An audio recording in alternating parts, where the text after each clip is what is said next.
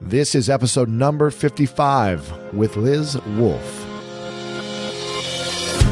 Welcome to the School of Greatness. My name is Lewis Howes, former pro athlete turned lifestyle entrepreneur, and each week we bring you an inspiring person or message to help you discover how to unlock your inner greatness. Thanks for spending some time with me today. Now let the class begin.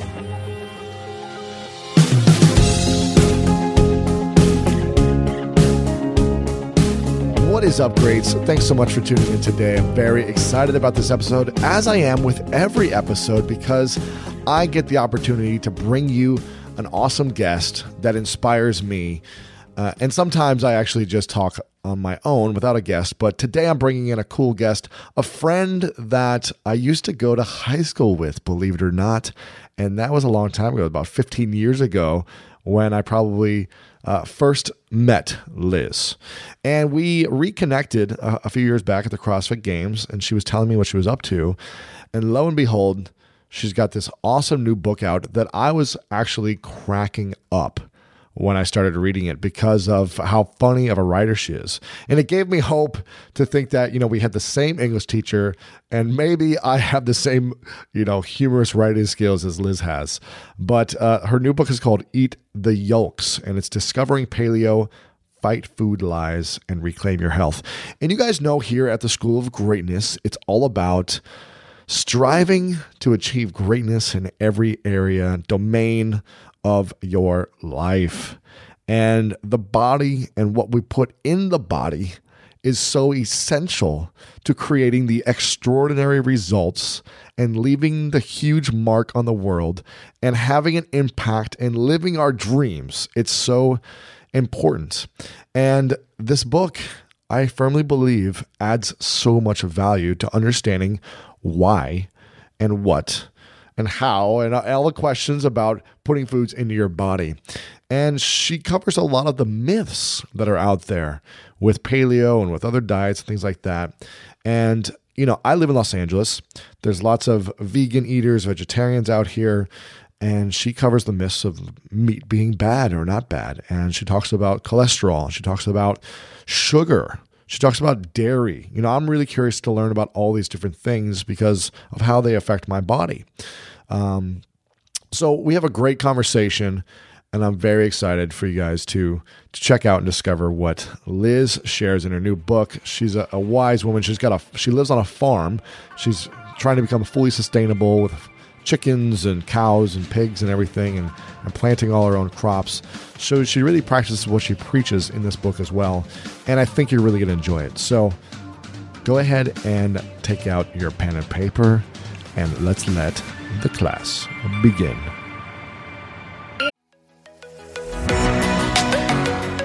I don't know about you, but when around 3 p.m. hits, I find myself craving the right refreshment to get me through that mid afternoon slump. New Pure Leaf Zero Sugar Sweet Iced Tea is full flavored sweet tea, but without the sugar and the calories. It might take several bottles for you to believe that a delicious sweet tea can really have zero sugar and zero calories. But you know what they say life is full of surprises, or in this case, full of flavor. New Pure Leaf Zero Sugar Sweet Iced Tea. Try it to believe it. For 20% off your next 12 pack, head to Amazon and use promo code 20PureLeaf. That's promo code 20 P U R E L E A F for 20% off.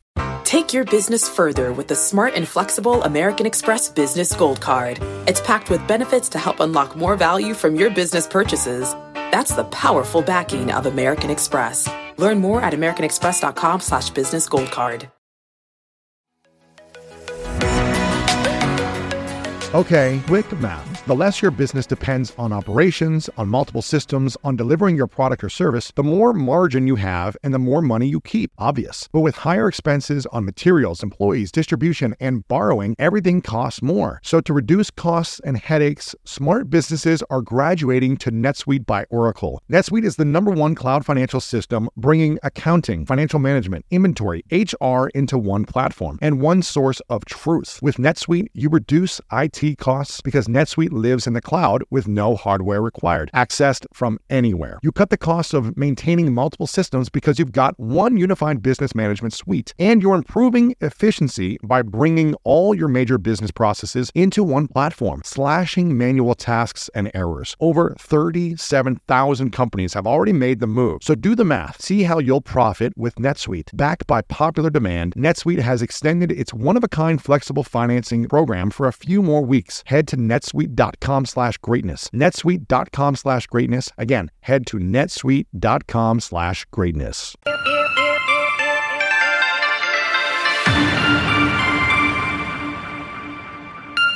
Welcome back, everyone, to the School of Greatness. I'm super excited about today's guest. It's a blast from the past, from literally about 15 years ago. It's my good friend Liz Wolfe, who I went to high school with. How's it going, Liz? Uh, don't say it was 15 years ago. well, that's probably when we that. that's probably when we first met. Was 15 years ago. What did you say? I would say that with with deep just incredulity. I cannot believe it's been that long. 15 years. Well, that would be maybe it was 16 because you were a freshman when I was a junior, I think, right? I think so. Yeah. And you were, or were you same age, uh, grade as Lauren, or no? Oh yes. Okay, so you were a year behind me because she was a junior when I was a senior. So Liz Wolfe, so you guys don't know, is uh, an author of a new book called Eat the Yolks: Discover Paleo, Fight Food Lies, and Reclaim Your Health. And we went to high school together in probably one of the smallest high schools in the country in St. Louis, Missouri. And I dated one of her good friends. Uh, back in high school, and uh, she dated one of my friends actually back in the day too, and uh, we uh, we actually reconnected three years ago at the CrossFit Games. I don't know if we'd seen we haven't seen each other or talked to each other probably since since I graduated or you know soon after I graduated until then. So it's probably been ten years since we saw each other. Um, and then we randomly ran into each other at the CrossFit Games. Isn't that right? Completely randomly. I mean, walking down the same street at the end of the cross. It was crazy. You, I think you recognize me, or did I recognize you? I honestly, I feel like we were kind of approaching each other, and both of us Wow. were doing like the the Double head to the side thing. Like, wait, Yeah, it was really crazy. Um, I had gotten into CrossFit a few years ago because one of my college football teammates, Graham Holmberg, had just won this thing called the CrossFit Games back in 2010. And he was training me at the time when I was doing kind of prof- professional football stuff. And so he was like, Yeah, I just won this thing. It's called the CrossFit Games. And I was like, What is this? You know, it wasn't that big yet. And so I decided to check him out the next year at the CrossFit Games and support him. And that's when I ran into you. So it's such a uh, a cool experience. And you were telling me about this book. You said, you know, I'm doing a lot of this paleo stuff, and uh, it's blowing up right now. I work with. You were telling me a couple of the people that you worked with. Um, And I was like, this is awesome. Let me know when the book comes out. And now, three years later, she's writing the book that she's finally wanted to write. And it's coming out. It's out this week.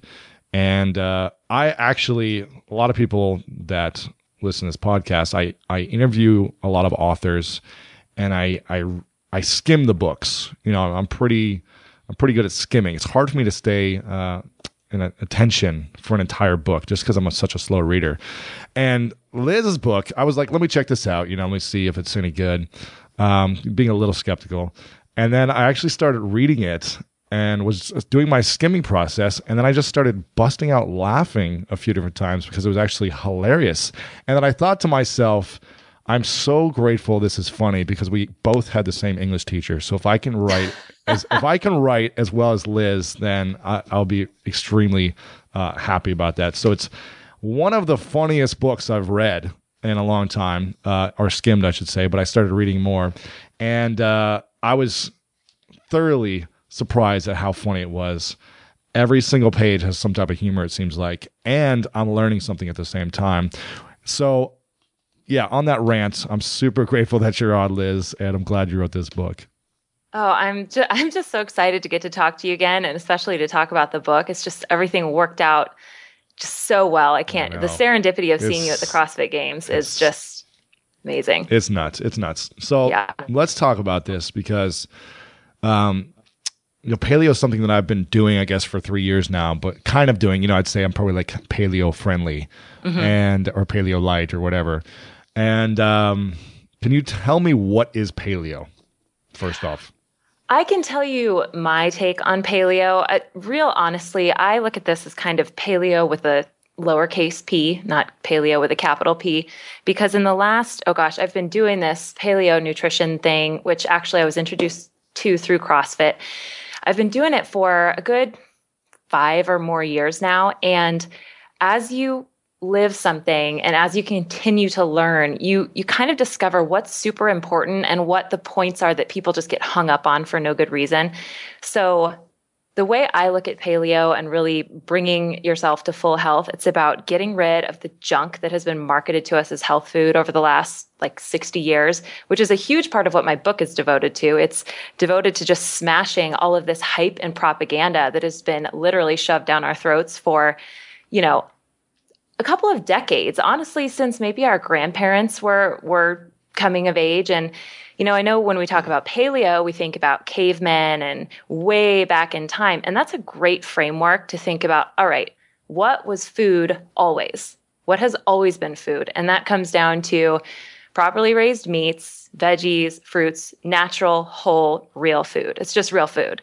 So that's the way I look at it. I don't like to get too bogged down in the rules because I think that takes all the fun mm-hmm. out of eating and living this way. And that's what the book is about. Yeah, I think a lot of people who are so hung up on diets and like yes weighing their foods and figuring out what's perfect you know, amount of portions and things like that sometimes for me it can seem overwhelming and i just had a, a, recent friend on his name's mark fit who eats seven meals a day he's like a super ripped fit guy you know mm. huge following people love him and uh, an amazing heart amazing guy but he you know he meets seven meals a day he he like weighs everything it's all like calculated but he said he loves that process of it mm-hmm. it's like it's fun for him so and not, that's great yeah. yeah. if that's good for him cool yeah so i'm not saying that's like bad or wrong or anything or right. not the right thing to do whatever is you know giving you joy when you eat i think is what is uh, the most important thing because at the end of the day if you're stressing about something that stress is causing your body harm it doesn't matter what you put in your body. If you're stressing, the stress is actually more harmful than the food, in my opinion, itself. Um, I could not agree more with that. Really, I mean, the more we stress, and that's another thing I've learned over the last five, six years of helping people get healthier. If they are stressed about implementing a change in diet or lifestyle, that will completely undo everything that they're mm-hmm. trying to do mm-hmm. with food half of the time. So, great point. Yeah, I mean, there's a lot of super happy, fulfilled healthy heart individuals who eat junk food all the time. It's but true. but they're probably not focused on like, oh, this is so bad for me, or I can't believe I'm doing this to my body. And not saying that's the right thing to do, but you know, it's not harming them. I think it's the people that are like eating and eating and then they're they're binge eating because they feel bad that they're eating horrible foods. That's when it starts to cause harm. Um, and obviously, you want to make sure you're putting healthy, good, real foods in your body. I believe uh, to be living an optimal life. But um, it's not the end of the world if you you know if you so quote unquote cheat every now and then or something. Um, now, what you cover in the book is a lot of myths. And yes. throughout, throughout each chapter, you've got, you know, myth, this and that, myth, this and that. And I had another guest on the podcast. His name is Rich Roll, and he's a, a plant, a vegan guy.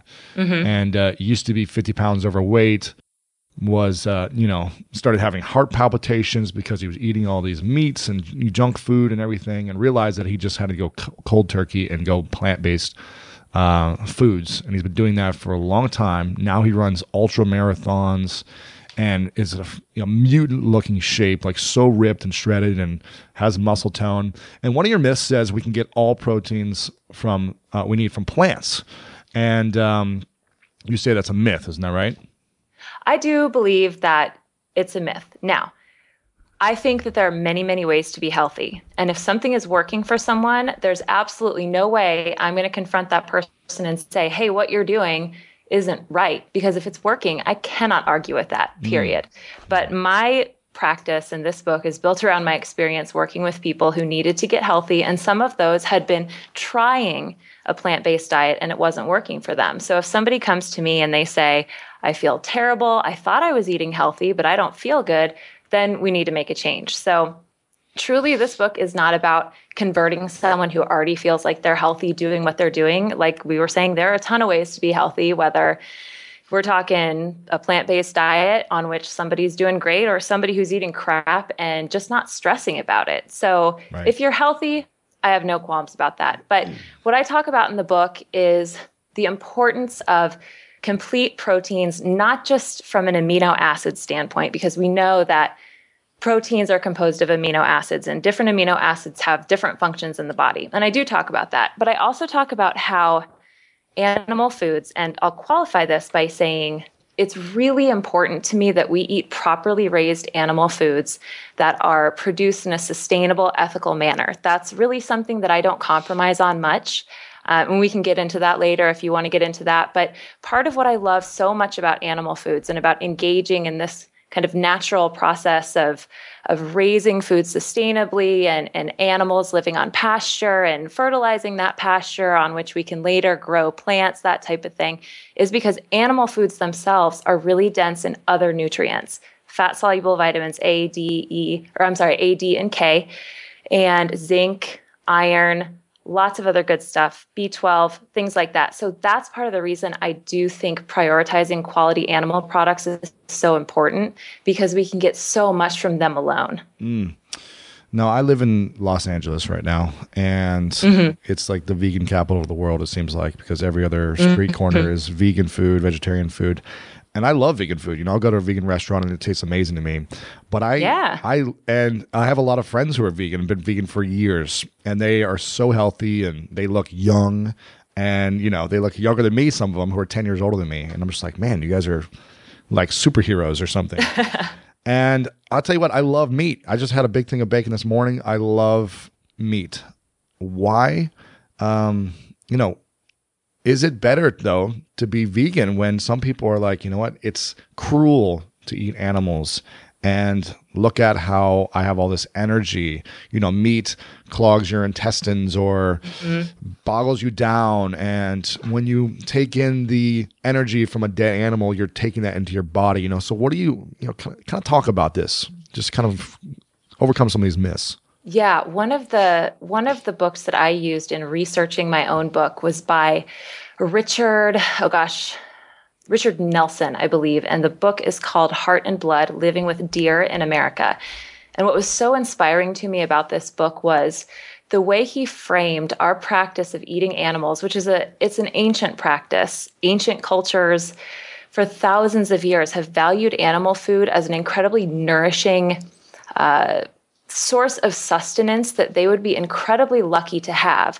So for cultures who were resource bound and didn't have, you know, the supermarket and farmers markets and all kinds of vegetable calories available to them 100% of the time, animal products were incredibly precious and it mattered how they caught them, how they slaughtered them because let's be real and I make no bones about this in my book, it is something we should think about when we are eating the flesh of another creature that matters mm. and the way that creature lived the way it was slaughtered and the way it was regarded during its life and taken care of is incredibly important mm. so i really get into that in the book i talk about how we can engage in this natural cycle of life and death on this planet. It's a very real thing. And rather than kind of taking ourselves out of that equation, really seeing how we can engage and drive the agenda of sustainability forward.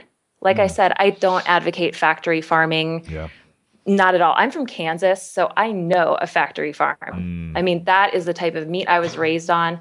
I don't care to touch it now. This is part of the reason we have now a farm where we're working to raise animals and plants in a synergistic manner. And you really learn when you're raising your own food how critical both animals and plants are to a balanced ecosystem and a balanced diet. Mm. No, where where's this farm at? Well, it's outside of Kansas City. Yeah. yeah and we have 15 acres. We've got goats, pigs, chickens, guinea fowl, and uh, quite a few plants. We're just now starting our our garden. We're using a lot of heritage seeds. Are starting our garden for this year, and we're doing some canning and preserving and, and stuff like that. Just working to be responsible for our own food supply. Wow! So do you pretty much eat everything that you raise? Well, we're working towards that. We've been yeah. here for about a year, and that's certainly the goal. But man, it is not easy. I, I am so grateful for the local farmers and the local growers who who take their stuff to the farm market so I can eat because really, I mean, calories, food, it's it's precious. It's just we're so spoiled by the supermarket culture that we can just go get whatever we want whenever we want. It's just not how nature works.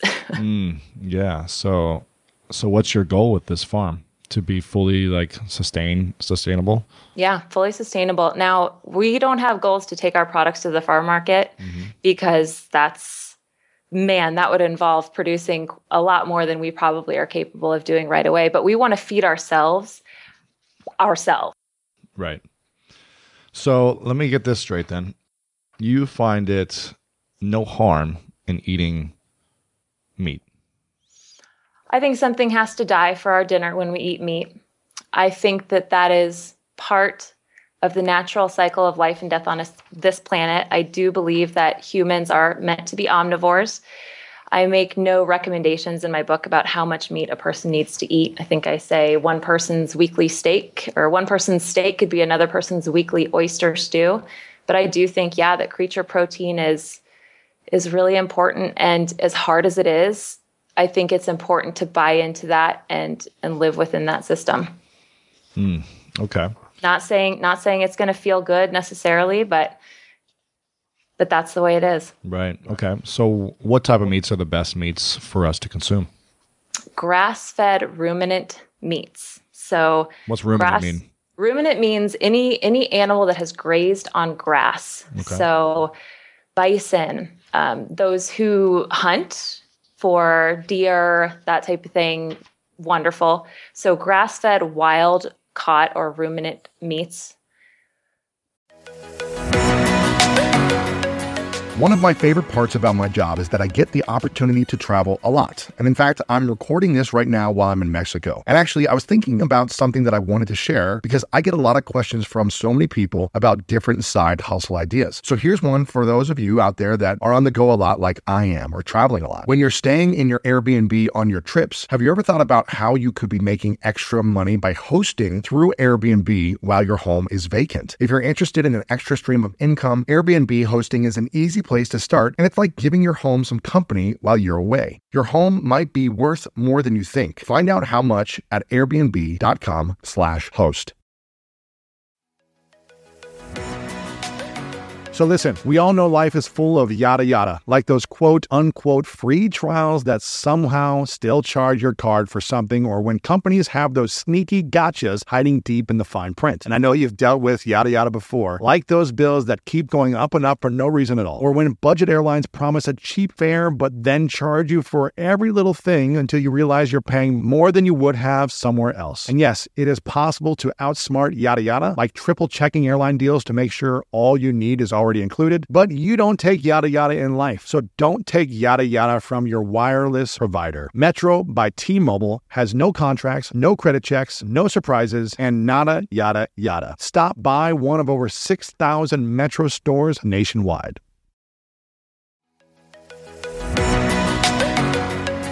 When you want the best, you have to act quickly, or someone else will get it instead. Like when you're trying to buy tickets for the best seat at your favorite team's big game or when you're hiring for your business and you want to find the most talented people for your open roles before the competition scoops them up. With ZipRecruiter, you can find qualified candidates fast. And right now you can try it for free at ziprecruiter.com slash greatness. ZipRecruiter's powerful matching technology takes center stage to identify top talent for your roles. Immediately after you post your job, ZipRecruiter's smart technology starts showing you qualified people for it. And I believe finding the right team member is one of the most important steps in setting up my company for success. We like to ensure our new hires will be a good fit before they're even on the team. So I am grateful that I have ZipRecruiter's help when we want to grow the team fast. Amp up your hiring performance with ZipRecruiter and find the best fast. See why four out of five employers who post on ZipRecruiter get a quality candidate within the first day. Just go to this exclusive web address right now to try ZipRecruiter for free. ZipRecruiter.com slash greatness. Again, that's ZipRecruiter.com slash greatness. ZipRecruiter, the smartest way to hire those that are sustainably farmed. So right now we've got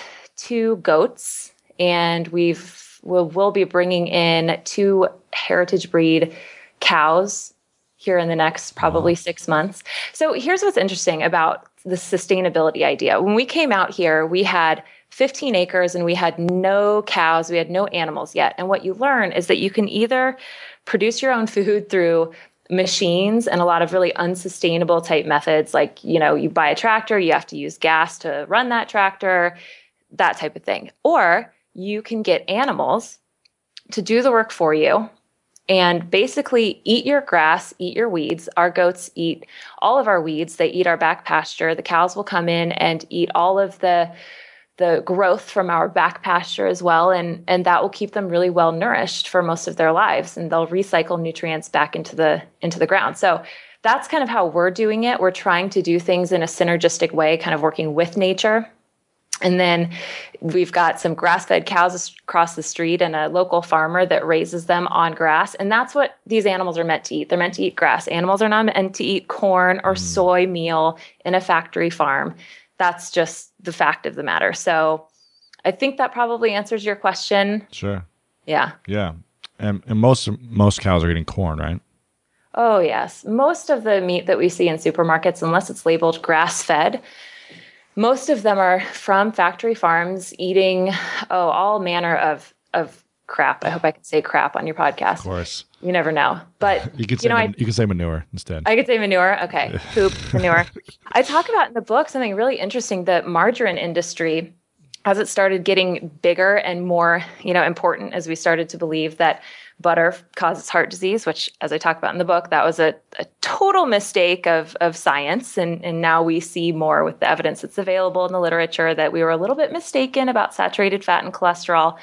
But as the margarine industry grew into one of the first global industries, we started to see the byproducts of margarine production getting sold as animal feed. And that provided the framework for the factory farming industry. Mm. So basically, we had these byproducts that folks realized they could feed to animals, corn and soy. And that's what goes on in the factory farm, in the feedlots. And really, those animals are supposed to be eating grass.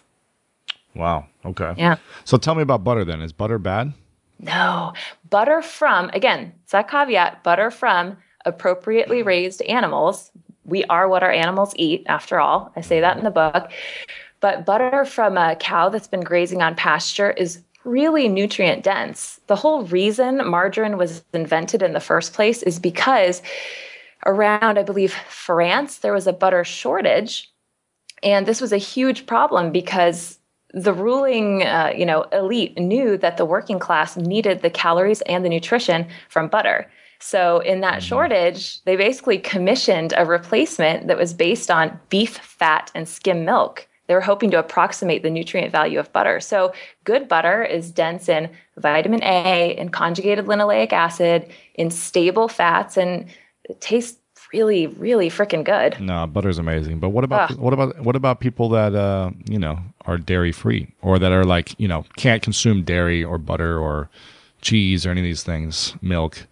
um, because they have celiac or they have something else, a, a, weak immune system where it causes some type of uh, flare up in their body. If they've got a dairy allergy or something. And yeah, gluten intolerance for folks with celiac disease, a lot of times that intolerance also occurs with dairy intolerance. So you've got some cross reactivity there. Now, a lot of people are actually just reacting to the milk protein, which we know butter does contain some milk proteins. So, a lot of folks that can't tolerate those dairy proteins can tolerate ghee, G H E E, which is a traditional Indian food. It's basically milk fat or it's butter fat with all of the milk proteins removed. So, this is like my nutritional therapy practitioner hat that I'm putting on right now. But you can also get those same nutrients from egg yolks. You can get a lot of vitamin A from egg yolks and healthy, stable fats and healthy, stable, naturally occurring cholesterol. Again, you're looking for free range chickens. Um, so you can get those nutrients elsewhere. Mm. If you can't tolerate dairy, totally good to go. That's why I called the book "Eat the Yolks." Yeah. So, so dairy. So you love dairy. I do love dairy. Okay. It's not. It's not a paleo staple, no. Sure. But I, I again, paleo with a little p. I tackle that in the book. Dairy has a huge, long running history in the human diet, and it's actually a pretty smart development in human history because think about it. Like we were talking about before, without supermarkets, our food is not guaranteed. So picture a nomad or a, you know a nomadic hunter gatherer type who realized that gosh, I can domesticate this animal goats were really probably the first animals that were used for dairy.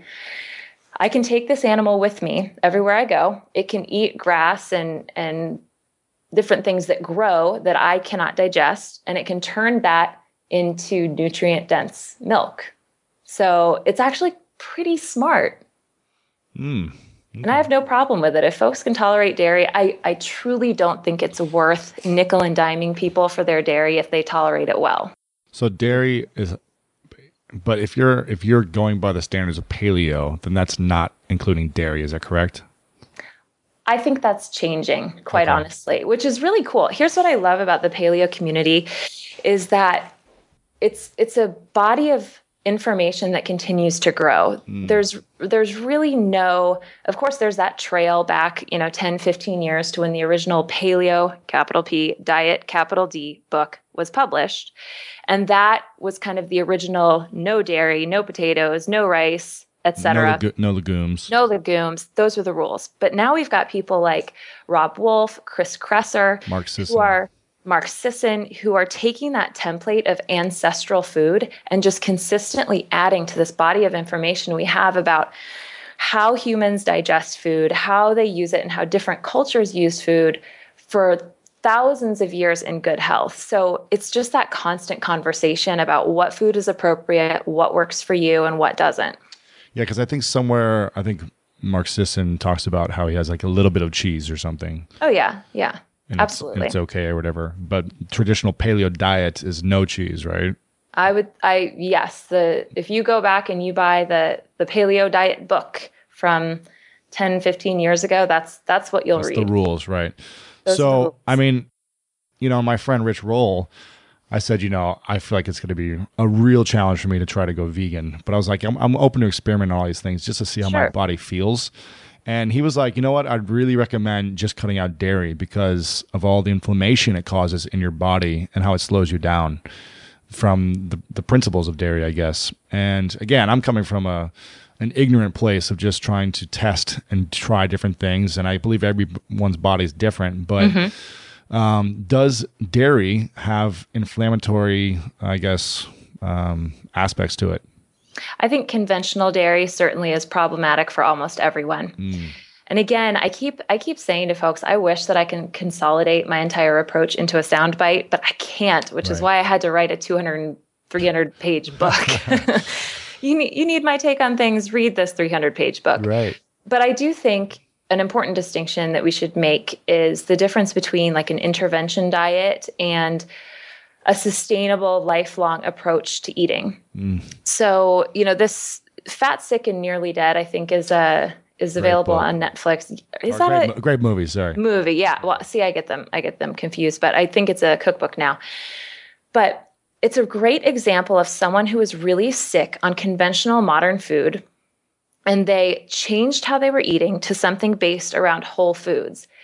Now, we see some of the same types of incredible, profound health transformations in the paleo community. I read about them every day. But you also see these, you know, in other communities, vegan, vegetarian, where people, common thread, they cut out the junk. Mm. So, and that will always make you feel so, so much better. And that's kind of where I'm coming from is like, let's just cut out the junk and then tweak from there. And when it comes to yeah. dairy, most of us have been eating processed garbage dairy for like 30 years of our lives. I mean, yeah. Gross. It's I'm going to tell you a story that's you'll be able to relate to. Back in middle school, when when I was in the boys' dorm, I know you were in the girls' dorm. Oh yes. Mr. Harlow, my uh, my house pop in the boys' dorm of the middle school, I told him that I told him that I drink a lot of milk, and so he got me this five gallon milk dispenser that I got to put in my room, and all the other guys in the boys' dorm came into my room to get milk at night, and we, we I would go through this thing literally probably once every three days, five gallons of milk. And just be drinking it constantly. And I remember always having like a stuffy nose and like be coughing a lot. Yeah. I didn't know why. And um, it's because, well, first off, that milk, like you know, middle school like cafeteria milk at schools is from. probably the worst milk in yes. the world. But yes. um, so you're saying that as long as where we're getting our dairy from and our meats from is from a healthy place, then it's okay to eat in moderation, basically. I think so, but we keep going back to this. Some people don't tolerate milk, even the great stuff, just like some people can't eat strawberries. Doesn't mean milk is an inherently evil food. It means probably number one, Lewis, we don't need to be drinking five gallons of it a week. I think there's a huge argument for variety in the way that we eat, of course, but also, I'm telling you, who wants to drink the milk of a sick, sad, mistreated cow? Mm. Yeah. I certainly don't. I don't want to eat the meat of a sick, sad, mistreated cow. And I also don't want to eat vegetables that have been doused in pesticides or GMO foods, that mm. type of thing. And that's just me. But again, like, let's cut out the crap and focus on food quality, whatever that food is, which is, I think, one of the really great strengths of the way the vegan diet is presented in mainstream culture. I mean, of course, there are vegans that eat processed vegan food, just like right. there are, uh, you know, other people that eat processed quote unquote health food. But the idea of eating whole, nourishing, nutrient dense foods and being aware of where your food comes from is just that's the foundation. Yeah, and in you know, in a vegan diet, a lot of it is based off gluten and soy. Isn't that correct? Well, yeah, some people do do it that way, but I think there are plenty of vegans who would tell you that's not the way to do it. You know, because right. that's still processed food. Right. Now, let's talk about gluten for a minute. Okay. And um, because I'm, I'm looking at the page 165 where you're talking about gluten free has become a buzzword. Mm-hmm. And I I did an experiment. I like to do a lot of experiments. I wouldn't say I'm as I do too. Uh, much of an experimenter as uh, bulletproof coffee guy or uh-huh. or Tim Ferriss, but I, I do my own little experiments. And I went off gluten for I've gone off sugar for two months and I lost 28 pounds in the first 28 days with just no sugar, and it was unbelievable what what sugar did to my body. But gluten, I got off another time for two weeks, no gluten for two weeks, and I remember going to a, a nice little restaurant here in Los Angeles after my two week experiment, and I felt great. And I got this huge bowl of shrimp pasta that was at this Italian restaurant. It was unbelievable. And after the dinner, my two friends, my buddies I was with, were driving. They wanted to go drive up Mulholland uh, Boulevard, which is like at the top of this kind of mountain in between West Hollywood and uh, the other side of the valley. So you can see kind of like the whole valley uh, on top of this mountain. So we're driving up there, and I am literally feeling like I'm gonna throw up and I'm sick. I'm so sick. I, I, can't even open my eyes. And we get to the top. They're like, okay, let's go hang out up top here and look out this beautiful scenery at midnight.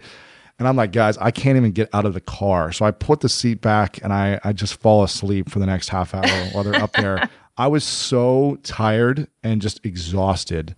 And I think the experiment kind of like proved what gluten did to my body, at least being off of it for a while if I wasn't, uh, I guess, used to it. But I think, you know, looking back on high school and college sports when I would, we would have these big pasta dinners before games. And a lot of my games, I remember feeling exhausted and being like, why mm. am, why am I always yawning and exhausted?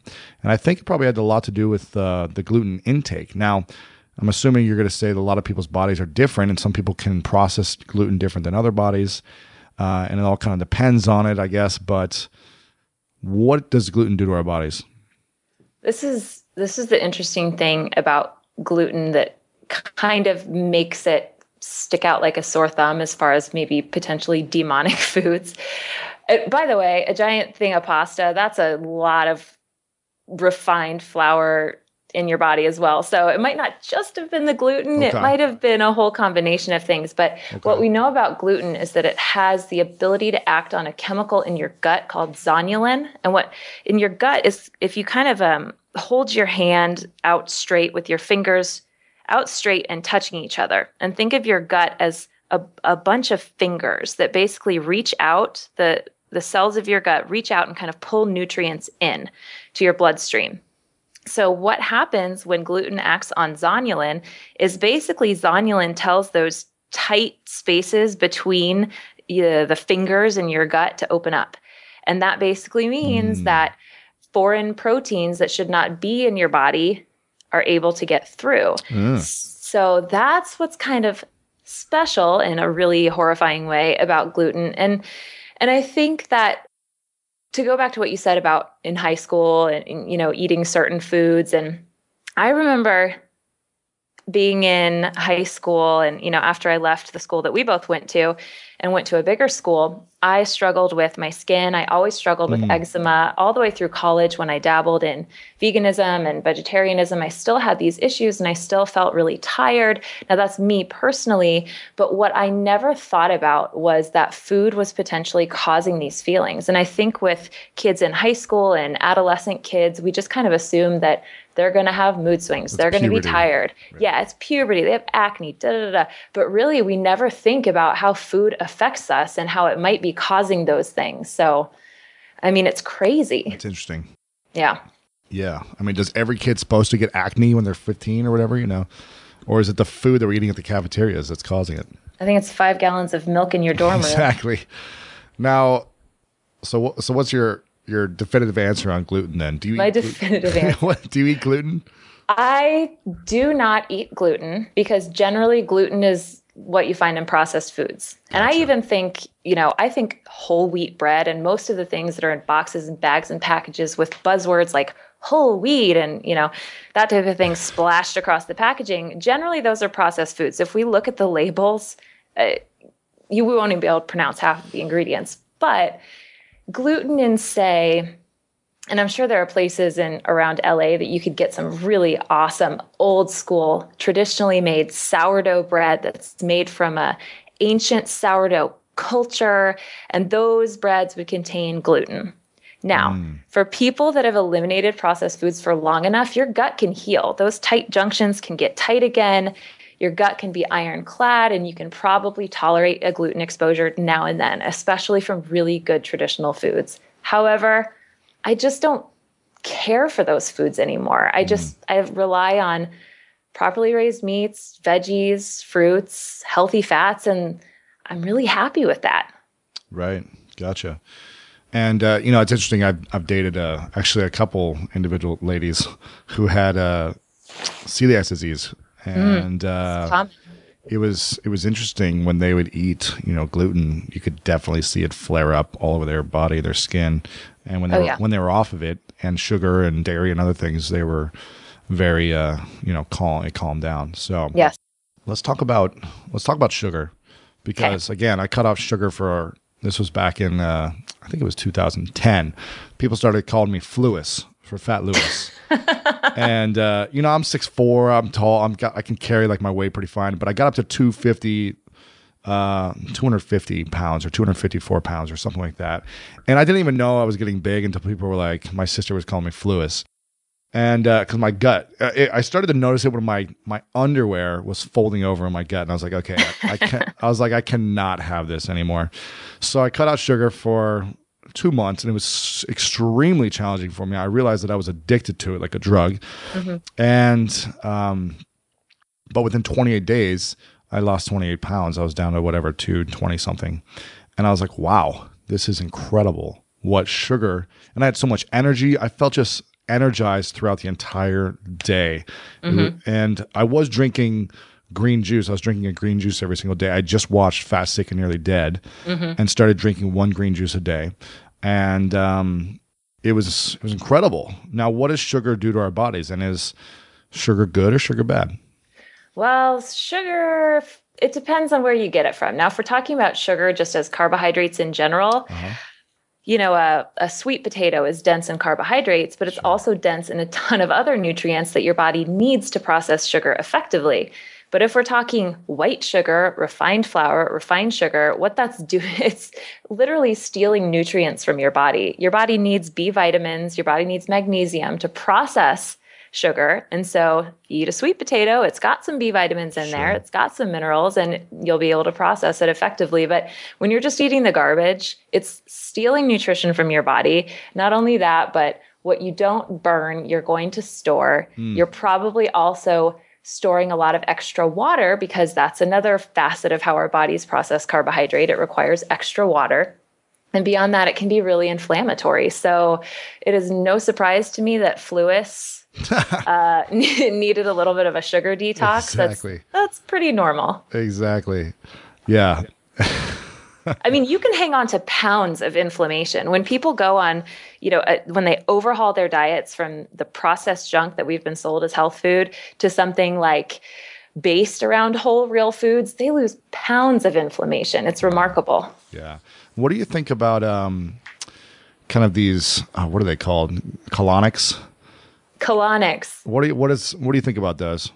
I I think that's an LA thing, buddy. I don't know if I could speak to colonics. Yeah. I mean, I do know that there are some really effective holistic cancer treatments that make use of an of the enema, which is different from colonic irrigation. But what's the difference?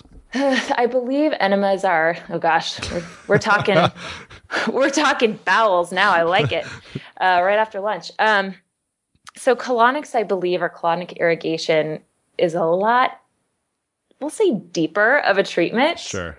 A little more extensive, whereas enemas, in particular, coffee enemas, which I know are, are a big part of the, I believe, a Gerson therapy for holistic cancer treatment, they are they don't utilize as, as much of the colon. They don't they don't they don't go in as far. Sure. Yeah, it's a it's a little bit different, but I gotta say, I think that might be a, Uh, a LA thing. Yeah, well, all my friends are talking about it, but I don't know if I could ever do it. I'm just curious.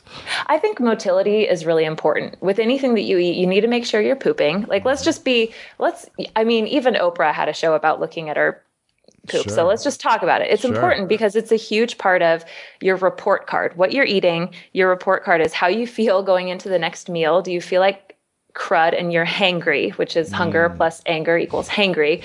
But it's also how you're going.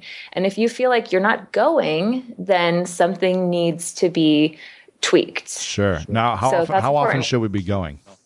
Well, there's kind of different reads on that. Some people feel that you should be going after every meal at least once a day is important. And if I could throw in a little plug for one of my favorite products, the Squatty Potty. The Squatty Potty. Fin- the Squatty Potty. I am not paid by them at all, but they are they basically are kind of a little stool that you can put in front of the toilet to bring your body into a more anatomically correct position for elimination. Okay. So that's important too. Interesting. Interesting. Yeah. So at least once a day, but if you're going after every meal, that's probably a good thing, right? The more. Well, it depends on. this is. I love that we're having this conversation. Great to talk to you again after 15 years. Let's talk poop. it really depends on kind of the urgency. So some folks who are eating foods that they think are healthy, like whole wheat bread, for example, that they're actually intolerant to. For example, if they're gluten intolerant and they think, hey, I'm eating whole grains, that's supposed to be healthy, and they feel this sense of urgency immediately after eating a sandwich, that's not good. Mm. However, if we look at, you know, for example, the animal kingdom, many animals, especially like for my dog, for example, he will immediately eat and he will immediately go to the bathroom after he eats. Mm-hmm. And that is a pretty normal cycle for him. And you can you can kind of see the difference between like, oh God, I gotta get this out of my body versus I've now put more in, so I'm going to let some stuff out. right. Exactly. That's hilarious. Poop is important, Lewis. I'm telling you. I believe it. I believe it. I mean, I I could say it. I could say many things right now, but I'm going to hold off on that. Um, I'm I am sure that man, you could tell some probably some hilarious stories about me. So I I could. I actually I don't know mom, I don't know what you remember about me, but I'm sure it's probably some hilarious moments. My mom kicked all of my old stuff out of their house the other day.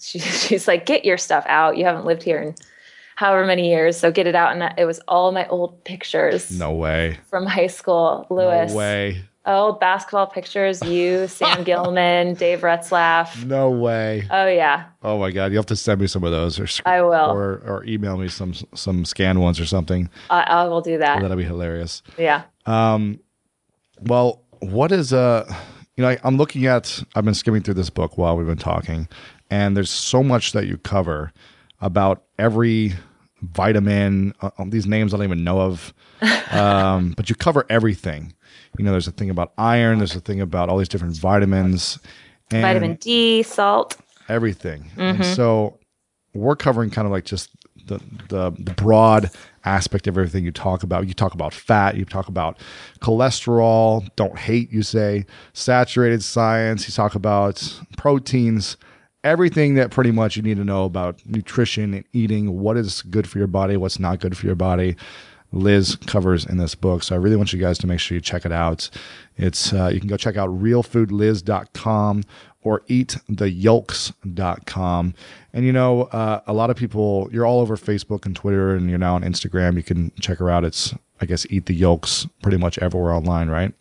Yeah, you can get to all my social media portals from eattheyolks.com or realfoodliz.com. And uh, you know, I don't say this lightly. I'm not, I'm not saying this because Liz is a friend of mine and that we went to school together. But this is a really informative and supporting and a helpful book. And again, it's extremely funny. Like I'm still skimming through right now and just your writing style is hilarious and it's refreshing. You know, I go through a lot of business books a lot, so it's it's more drier and uh, it's refreshing to really see how um, creative you are as a writer and how you're able to kind of match your wisdom with nut- with uh, nutrition and with foods and you're really practicing what you preach. You're like you live on a farm you you eat the foods you raise you you plant everything you you do it all. And you were saying how before this interview that you know this is your lifestyle this is what you do and it comes first. And uh, you know promoting this book is something you want to do as well but it's, it's got to kind of be on the back burner while you're bringing in 20 pigs next week or something two pigs. two pigs, whatever. two pigs, two cows, and chickens. And on the whole, you know, on the cover of your your website, it's a picture of you holding a, a chicken or a rooster or something. Yep, that's my chicken. And uh, you've got goats. You've got it all. So. Uh, I highly encourage everyone to to go check this out, and it's it's hilarious. It's like a it's like a comedy book in my opinion, but uh, I'm learning something as I go. And as someone that I feel like you know I understand my body as an athlete, I'm very aware of what I put in my body and have tried and, and learned a lot of different things and experimented different things. This is an amazing resource that I am going to keep on my shelf. And I usually give all my books away. So I'm very blessed that you wrote this book for um, for everyone out there who can read it. And I highly encourage everyone to go check this out. Eat the Yolks. You can find it anywhere on Amazon and Barnes and Noble, and definitely go check out our site. Um, is there any final words that you'd have to say about foods and nutrition before we let you go? Just eat real food. Just eat real food. And I think uh, there was a book, you probably know the book. I don't know what it's called. I think it's called Real Food or something like that, actually, where there was like the principles of eating. And one of the principles was like, when you're looking at a label, if it has more than five ingredients, don't eat it. And I don't know if you know what book that is, but uh, I'm not sure. But look, we don't even need labels, right? There you go an apple, a tomato, celery, grass fed beef. We don't even need labels. So One anything, ingredient. Anything with a package, probably don't eat it, right?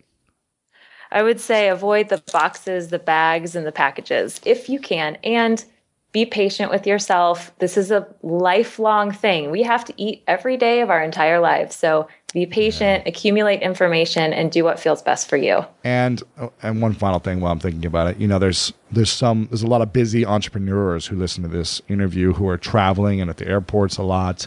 What uh, you know, one of kind of quick piece of advice do you give to people who are constantly on the go?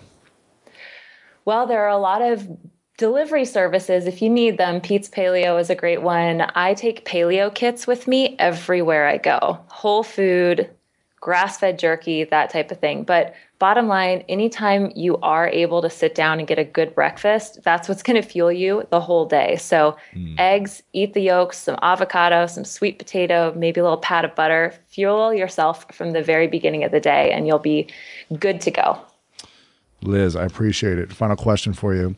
It's what I ask all my guests. It's what's your definition of greatness? Uh, loving your life there you go. Realfoodliz.com. Liz, it's a pleasure to uh, connect from the past, and uh, I hope to see you soon at the next CrossFit Games. Thanks, Lewis.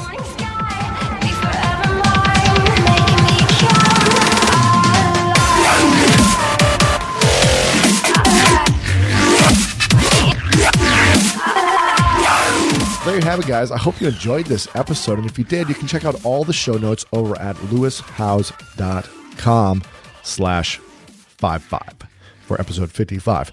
lewishowes.com slash 55. And again, if you haven't checked out the book yet, go ahead and uh, check out the book. There's the links to everything with uh, with Liz and her book called Eat the Yolks. I highly rec- recommend it, even if you just want to laugh. It's extremely funny and hilarious. So go check that out. In the meantime, guys, I hope you enjoyed this episode. Make sure to just be aware of what you're putting in your body and uh, follow through with the principles in this book and what Liz talks about through this podcast. You guys know what time it is. It's time to go out there and do something great.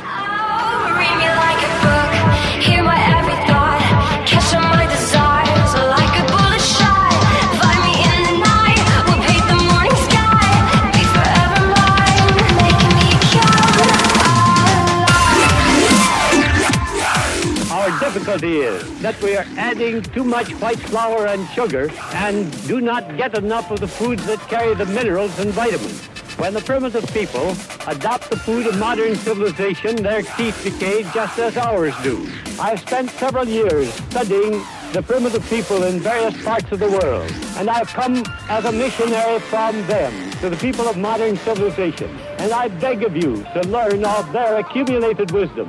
And if you do, you too can have strong, healthy bodies without so much disease as we suffer from these days.